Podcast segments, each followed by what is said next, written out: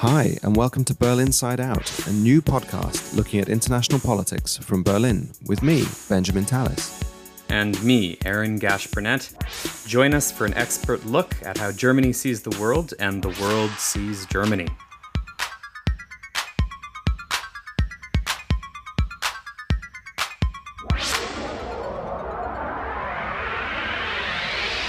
Hello, and welcome to this special bonus edition of Berlin Sight Out, the podcast that takes an expert look at international politics from Berlin. We're delighted today to be joined by Anna Vero Wendland, who's been one of the most prominent voices in Germany's ongoing and fiery debate about nuclear power. As you will have gathered from our previous discussions related to this topic, this is both an emotive and deep issue in German politics and strategic positioning. So we're happy today to be joined by one of Germany's leading voices on the topic.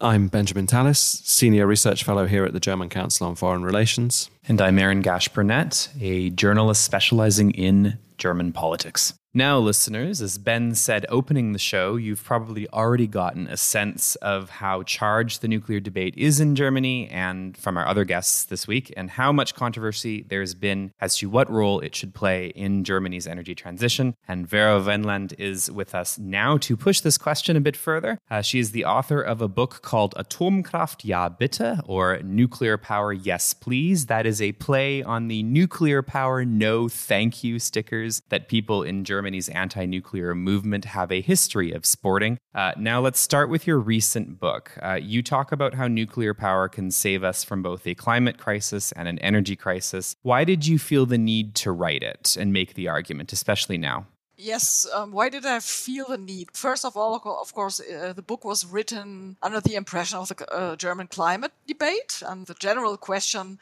how to take climate action but not destroying our industrial society. So it is an, you know, it is a, an interface problem. You have to provide for cheap, abundant, uh, affordable electric energy in order to um, to feed our industry by decent prices on the one hand, but it has to be low carbon. And this is the grand dilemma of German energy strategy because, uh, as you perhaps know, our emission targets are not met. We uh, have a relatively high emission rate um, in our electricity generation. And so this is the, the main problem. And the nuclear exit in Germany is, of course, related to that problem because um, since 2000, since the year when uh, the uh, energy tra- transition, the Energiewende, was initiated by a then Social Democrat and Green government, we lost about 21 gigawatts of um, installed capacity of nuclear power. This was low carbon power and it was reliable power. And, and we uh, then set on a path to replace nuclear by renewables. But in Germany, the special problem is that German renewables, as a rule, are volatile renewables and no, for example, hydro or geothermic uh, renewables, which provide for um, firm power. So the main problem in Germany is if the weather conditions or the day, if it's the night or if it's winter time, we have constant problems um, of electricity supply if we do not use a backup. And the backup, of course, is not anymore nuclear, but it's uh, fossil, uh, especially it's lignite in in Germany, and that is a very dirty source of um, electricity generation. And this is our main problem. And so I began with this um, problem, and I proposed um, that in this situation it would be good to delay or even to cancel the nuclear phase out.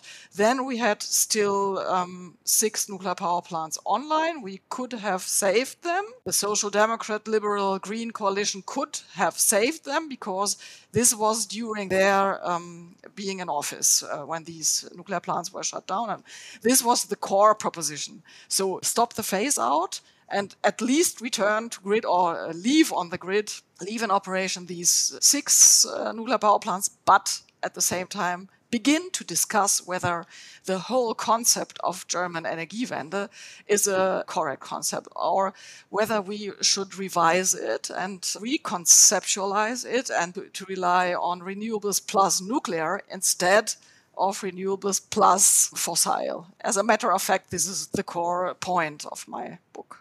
And I wanted to ask a little bit about how your book was received or how you experienced it being received. Um, one thing I think is interesting to point out, at least among uh, the German public, is that around the time that the shutdown, eventually the final shutdown, um, was announced, as you said, the current government could have uh, uh, stopped the final shutdown and did and chose not to. Yet at the time, around 41% of Germans in one poll actually were in favor of constructing new nuclear power facilities, which is a poll that certainly surprised me and surprised us. And even um, more than that, uh, actually were in favor of, at the very least, keeping nuclear power, existing nuclear power online for a little bit longer, to the point where we actually had more than 50% of Germans in one poll saying, yeah, okay, let's let's at least go with nuclear power for for the moment. Um, that certainly surprised us. Do you think German thinking and reflection about energy has changed, um, especially since you've released this book? What's your experience been?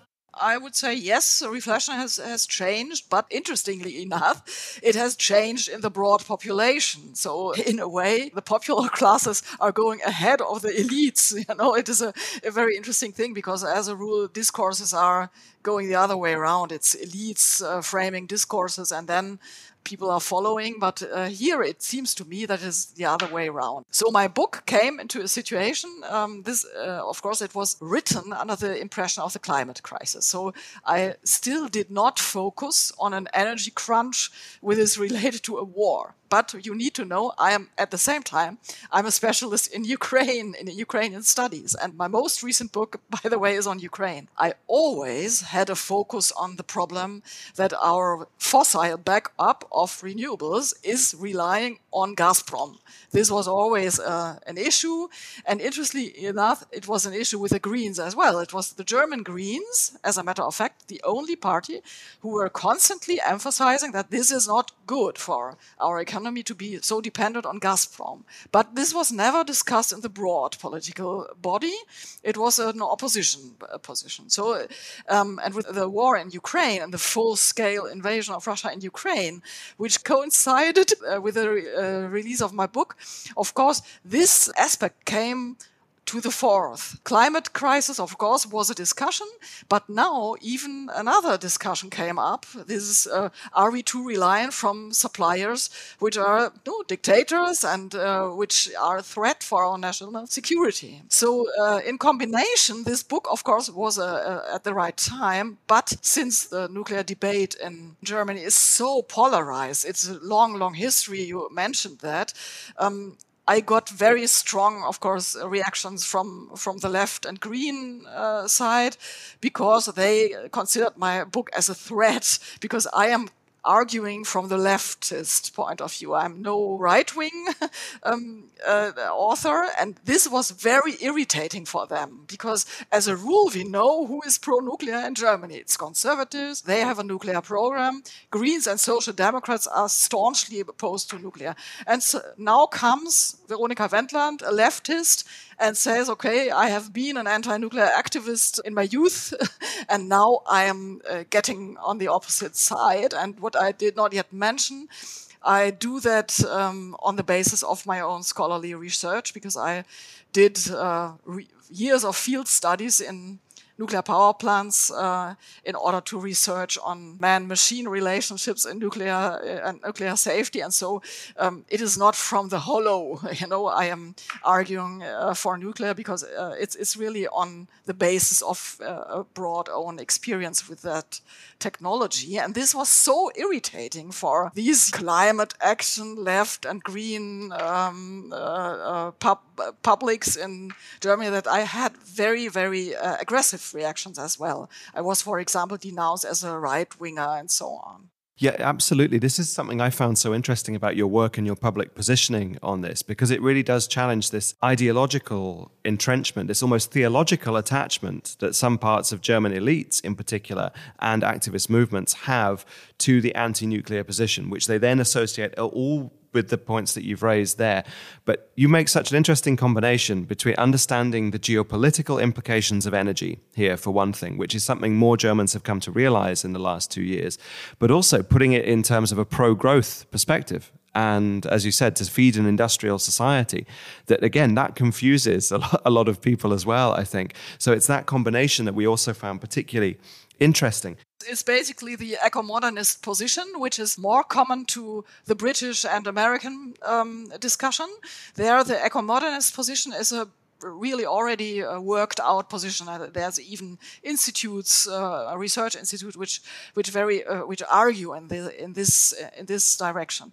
In Germany, it is entirely new because our ecologism, you know, our green movement is basically conservative. It is it's an old style green, so it is more tending towards degrowth than to a concept of growth, which is com compatible with uh, nature conservation, for example. So this, of course, was challenging as well. There comes an eco-modernist. We even do not know precisely what is this, and it is uh, threatening and challenging. And so this, I think, this reaction was connected to how to rethink our economy system. But um, this is in Germany still at the very, very initial phase, at the very beginning, and I think this is typical um, reaction if you have a paradigm shift from uh, old style thinking patterns the people are used to to new patterns people have still to get adjusted to. It seems like such a fresh entry into the debate, though, because exactly this this notion that you can be green and you can have a better and brighter future that doesn't mean less but can actually mean more as you said the eco-modernist position that's surely the kind of thing that can appeal to people a little bit more than saying make all these sacrifices bear the costs and the future is going to be worse anyway mm. Yes. So this this I think is where it holds such such potential, and it, it points to the fact that um, what what Aaron mentioned a second ago, a lot of Germans are actually in favour of this among the public. And this, this is not an isolated case. We've seen public opinion running ahead of elite leadership We've on weapons for Ukraine, yeah. on um, the overall attitude to the Zeitenwende in Germany shifting its geopolitical positioning. And so it seems again that there's a missed opportunity for leadership here. But also, perhaps, is that to do with the fact that the too many German elites are really attached to that world of yesterday, to the old ways of doing things? They have a very vested interest in it. Would you say that's, that's a problem? We have a very complex uh, problem because when this government in Germany uh, came to office, they thought, or, and, and uh, even the electorate perceived them as something new. You know, there there was this, you know. Um, this uh, spirit of now really uh, doing climate action uh, policy, whereas in the Merkel years it was only lip service, you know. And now, after all these war events, of course, we could uh, think, oh, this was the last peace summer, and people then perceived the climate crisis as the only crisis we have to tackle with. And it was perceived as, of course, it's a very complex crisis and a very grave crisis. We can take action together and we have to go new ways. So at the very beginning, this government really tried to convey this new start of Neubeginn, uh, a restart of good climate action government.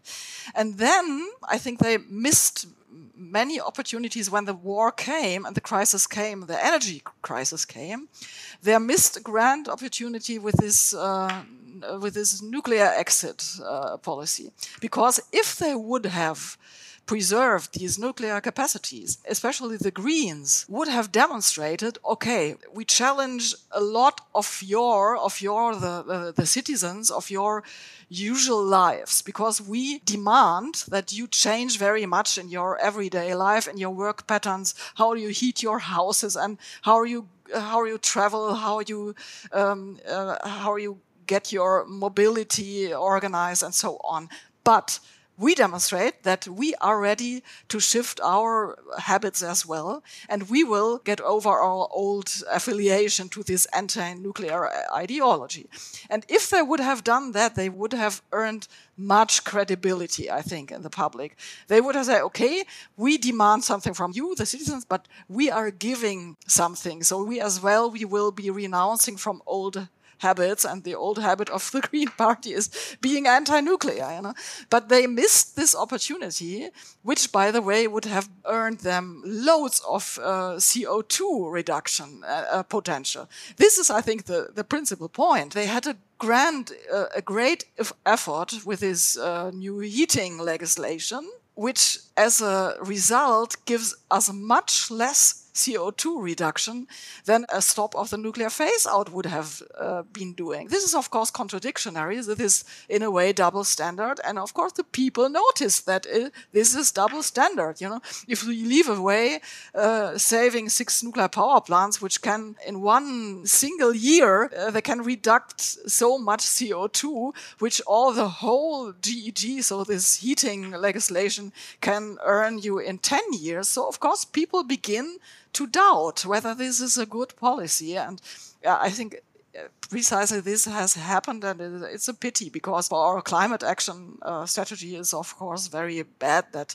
now every action is discredited in a way because it is so double standard. Yeah this this is it. I mean the public aren't daft they see what's going on. They can read this very clearly. And when it's so obviously, as you say, a party interest, you mentioned, I think, very well that this could have earned the Greens a huge amount of popular support. It would have been very difficult in their party, though. And it was very clearly putting party ahead of national interest at that time, which all the parties have done in their own way. But that was such a clear example of it there that it really makes the point. And this unwillingness to lead by example as you said, is such a strong point too. I do not want to bash Habeck and his government because he did something like that, but he did it into the fossil uh, direction, as a matter of fact. So he said, "Okay, I will.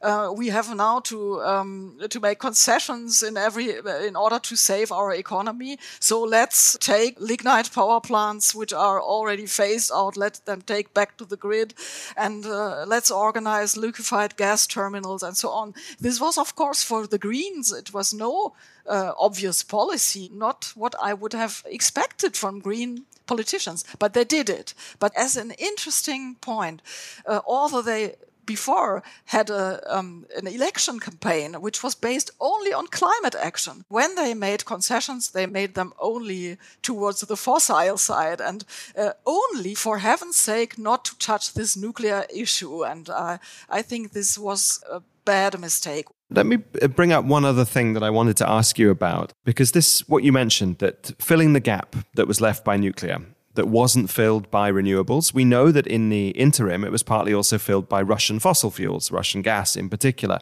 And this, this got Germany into a lot of trouble in domestically, but also with its allies, because this is the true geopolitical cost of that Energiewende was actually um, increasing dependency on Russia and exposing others to that risk too. Not only entrenching the autocrat in Moscow, entrenching Vladimir Putin and enriching him at the same time and his regime, but actually putting all of Europe in a less secure position, not least of all Ukraine, of course. And it seems to me that again, that's something that the German public has realized that there's a geopolitical dimension to the energy debate. But politicians here see still seem to be pushing it through in their own Sonderweg. They're still willing to lecture uh, France about nuclear power. Manuela Schwesig is willing to talk against Poland's nuclear program, six nuclear reactors planned by 2043. How can we persuade Germany to actually work as more of a team player on energy internationally? And what, what would that mean for Central Eastern Europe?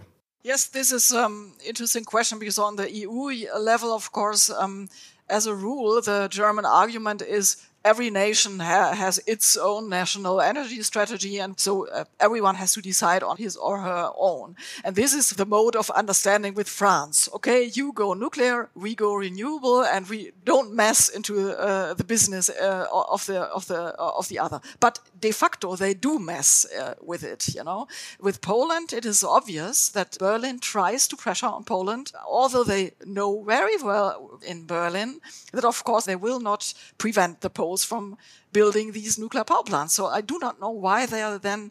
Uh, um, uh, because they are destroying very much on the symbolic level if they are constantly going anti-nuclear against Poland. The Poles, um, they of course they perceive that as a more hostile act. And I do not know which is the, uh, the motivation. I think it is a, in a way, uh, a law of political inertia. You know, these uh, social democrats and Greens, they simply do not know how to reconceptualize a climate action strategy, including nuclear or at least accepting the neighbor's nuclear or even taking part in it. For example, it would be possible, um, as the Germans in the in the 17s build uh, so-called Gemeinschaftskernkraftwerke, so common nuclear power plants, which were financed by several energy companies, by small and larger ones. In principle, we could have such a project with the Poles or the French if we would go um, to a more nuclear friendly strategy,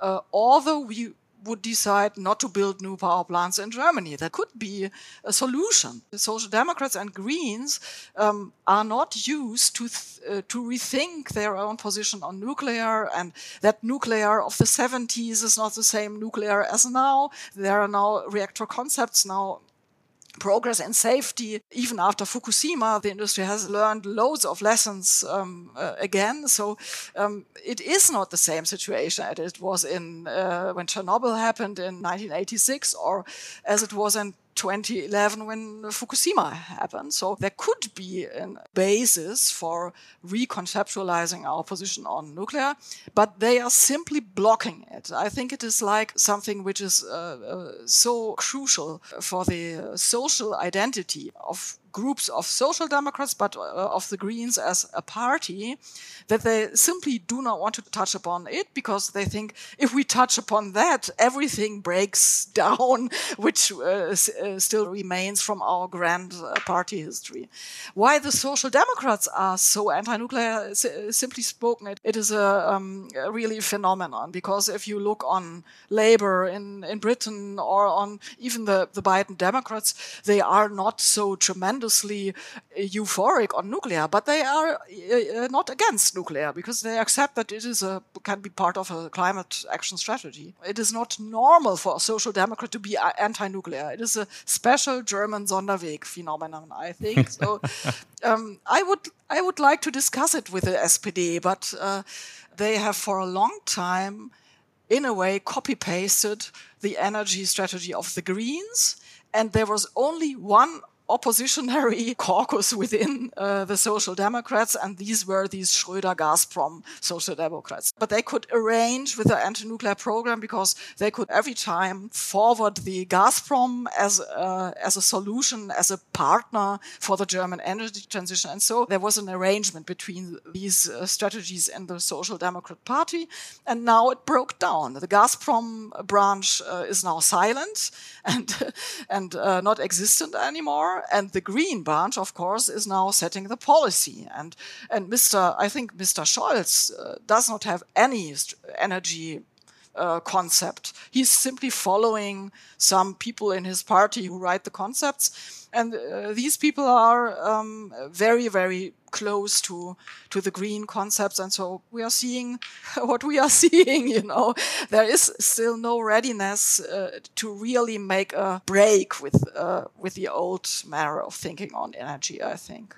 Well, another, uh, how shall we put this? Another uh, um, uh, section of the party that doesn't seem to know how to pick its battles or picks strange battles. No, that's right. And also that betrays the notion of a Zeitenwende. I mean, all the things you've been saying now I find so interesting, exactly as the unwillingness to change inherited wisdom, inherited thinking, the notion that we are right and that's what we must remain because it's a deep part of our identity. That speaks so much, doesn't it, Aaron, to the wider Zeitenwende debate? Not only to bash the Social Democrats and the Greens, because a very interesting aspect is um, that even the FDP, which were constantly opposing against these Green and Social Democrat uh, positions in the last time, an inside opposition within our government, and even the uh, Christian Democrats, they now verbally put the nuclear thing on the agenda. But the interesting thing is, they even they do not have a real good nuclear concept. If you are really really asking them, do you have a plan? Do you have a roadmap in order to reinstall nuclear in, in Germany?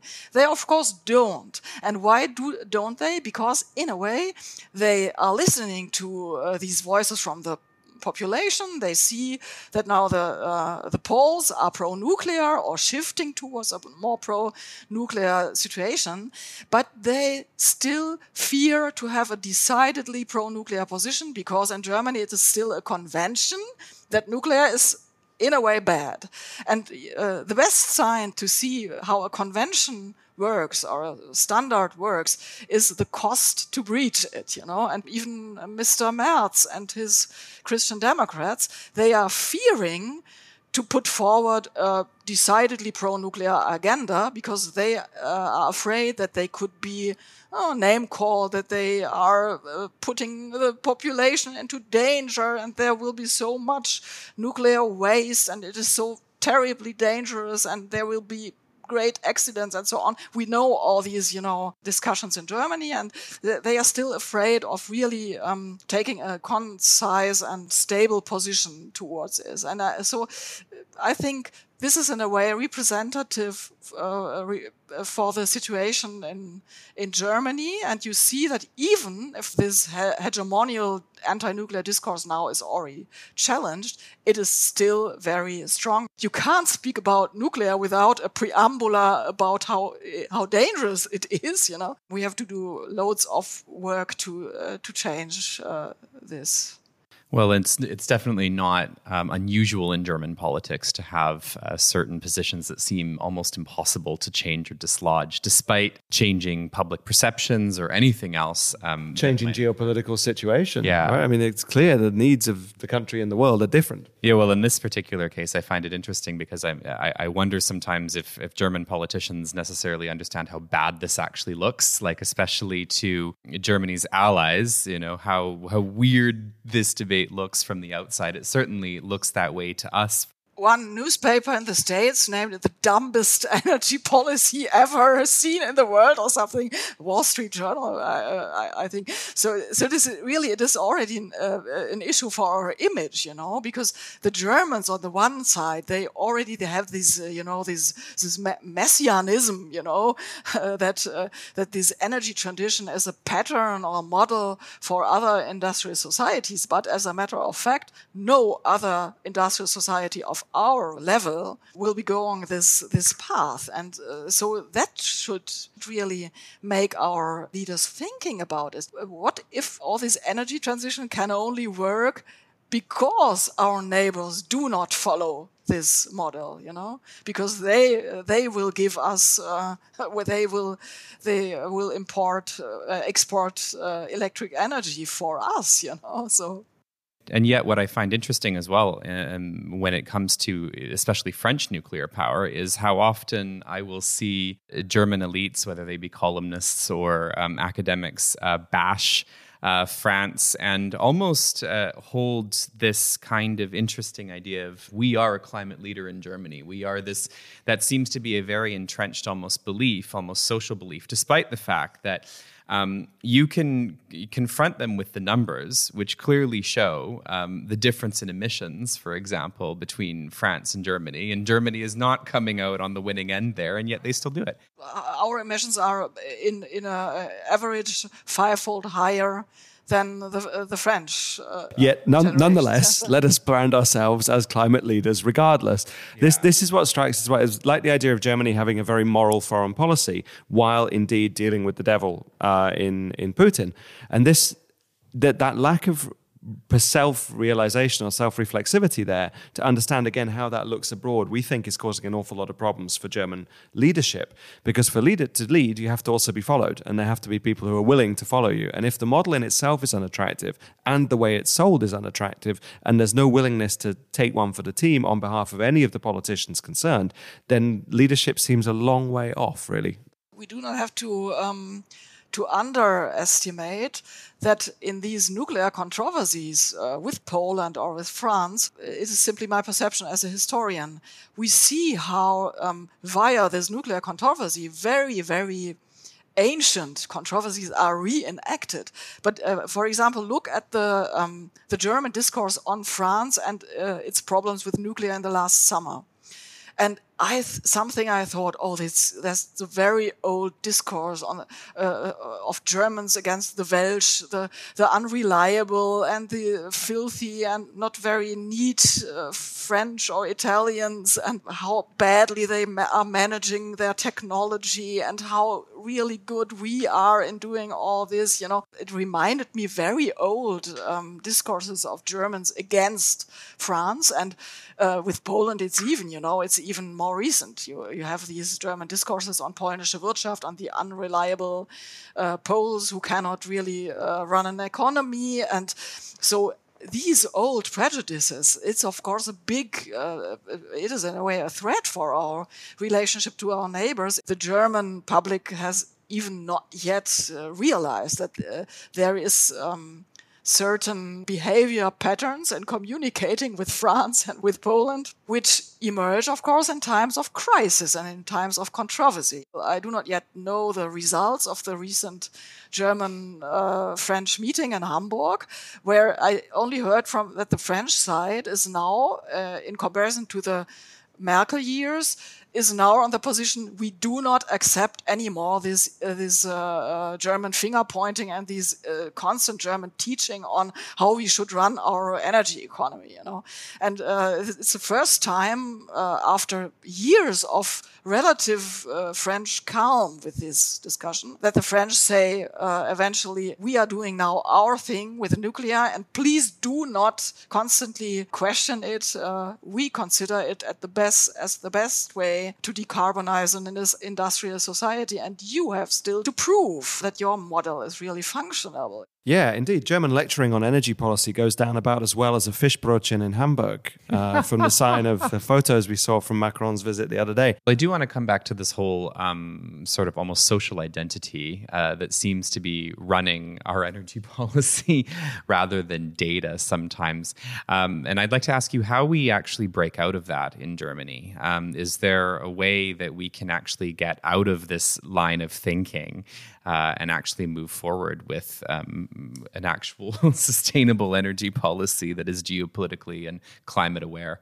Yes, of course. In in a way, the podcast we are now having here together is a is a is a good example because it's an example that now such propositions as I uh, um, propose are now coming into the generally politically accepted discourse. Say five years ago, when I first began to write my blogs on nuclear energy, it was really a taboo. You had no chance to publish something like that, for example, in Frankfurter Allgemeine Zeitung. Before, I had some articles in Frankfurter Allgemeine Zeitung, the largest um, German newspaper, very, very good reputation. But uh, the interesting thing is, um, they accepted my articles on, on Eastern Europe and on Ukraine. And then came the day when I said, you uh, guys, I would write a critical article on the German Energiewende uh, as a as I think failed concept. They said, never touch the Energiewende. No chance. It is settled. No one wants to discuss it anymore. Do not touch the nuclear exit. It's done. It's over. It's through. And they proposed me, okay, you can write a piece on Eastern Europe on how they perceive the German Energiewende, but not on Germany, you know. And this uh, uh, this has changed, you know. Uh, now it changed approximately in uh, 2020 when I wrote together with a nuclear scientist, I, we, wrote a memorandum and uh, it really made its way into Die Zeit. And this was a sensation then because, uh, and it really triggered a, large debate. And of course, it tri triggered loads of uh, aggressions against us, but it, uh, it made its way into this, uh, into this newspaper. And this, that was new. So I think from 2020 onwards, it began to uh, change. And the new thing was that it is now not only Tichy's Einblick or Achse des Guten, so the right wing um, platforms which are discussing nuclear, but even the Taz, the green newspaper Taz, does it. You know? And even I could publish an article there. This was it, was it was something very new for me, and so uh, I think we see now it is a, what, what Germans say Paradigmenwechsel. Unfortunately, the problem is that um, these nuclear installations, which are going to be destroyed, they cannot wait. Discourses change very slowly. But these installations are currently um, actually destroyed, and they, it's installations which were in an excellent state. Uh, they are good examples of really good technology, and um, we could save them, but the time is simply running out. I am a bit uh, afraid that the war will be won in the discourse, but not uh, uh, on the uh, on the field, because uh, not on the ground, because uh, in order to save these at least these six German nuclear power plants, we would need immediate action. in 2011, after Fukushima, we had no broad tech discussion with, with technical experts whether it is it's favorable, whether it is desirable, whether these nuclear um, power plants in Germany um, are even uh, uh, Uh, uh, uh, whether the accident uh, sequence in Fukushima is even applicable to the nuclear power plants in Germany. We had no discussion at all. They were simply switched off and taken off the grid, and the rest uh, had its phase out uh, to, uh, until 22. No, absolutely. I mean, it was used as that trigger, as that precipitant, in order to confirm an already ideologically entrenched and consensus position. That was clear from, from Fukushima. And again, the reaction on the, the UK Green side was very different. People like George Monbiot, for example, saying, look, this actually shows that the safety of nuclear power plants. Totally different reaction here. But just the last comment to be honest, I was really uh, shocked, positively shocked by Monbiot that he, I wouldn't even have put it like, because I, I, as an historian of technology, I wouldn't even have gone so far. For me, uh, Monbiot was a very strong trigger to get on this issue and to, uh, to, and to speak up. Interesting. Yes. So that that shows the, the value of the internationally connecting these issues. And again, which is what we hope to do here on, on Berlin Sight Out as well. And thinking the unthinkable is part of the Zeitenwende discussion. Breaking through taboos and slaughtering sacred cows is, should be part of the uh, Vendor discussion. So thank you so much to uh, Anna Veronica Wendland for that strident defense of nuclear power. And also, it's a, certainly a welcome counterpoint to a lot of the territory which the German debate normally covers, but one that actually connects it a bit more strongly to international debates on these topics. So we'll be interested to see going forward whether Germany can remain an outlier in this regard or whether it uh, comes more back into the nuclear mainstream, although that would take quite some considerable effort.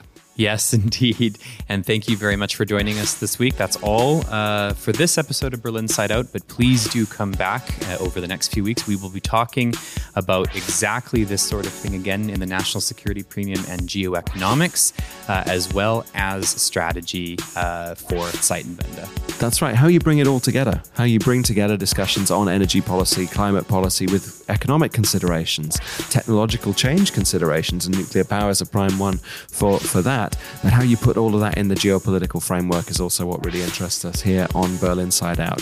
So join us for that and for the reports back from the Prague and Berlin conferences, which we're very excited to be putting together on just that topic. Auf Wiedersehen.